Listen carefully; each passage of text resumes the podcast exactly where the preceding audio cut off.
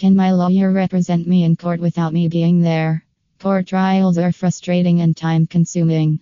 In order to avoid taking too much of your time, sometimes your personal injury lawyer in Sacramento can appear in court on your behalf.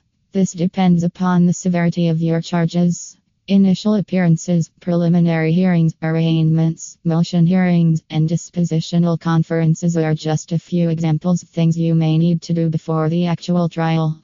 These proceedings and an actual trial can be very intimidating if you are not familiar with the legal system. This is another reason to have a personal injury attorney in Sacramento.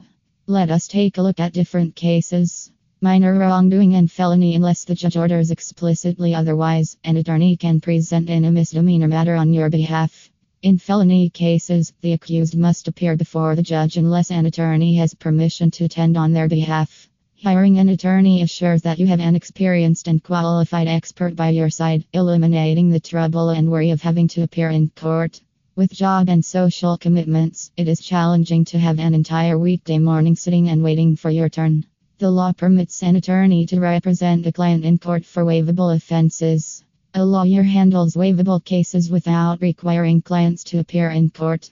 In some instances, attorneys ask clients to deposit funds, which they will keep in trust for them.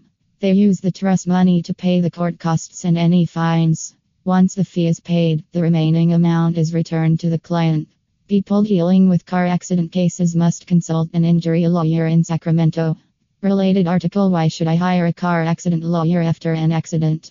Exceptional situations Your attorney will not be able to represent you if you are the victim of domestic abuse. You must be present in the arraignment and sentencing stages. In domestic violence cases, the court may announce a protective order. This order is for the defendant to serve by appearing in court. When you are suspected of violating the conditions of the protective order, you must appear in court. Although your attorney may appear on your behalf in a DUI case, you must be present during the arraignment, plea, and slash or sentencing. What if you fail to appear? If you violate a court order, the punishment can be severe.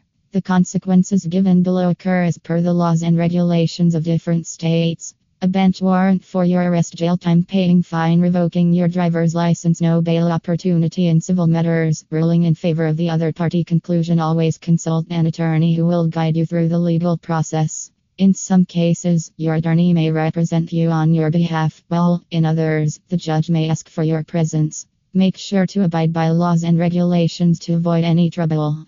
If you are dealing with a car accident, consult an auto accident lawyer in Sacramento.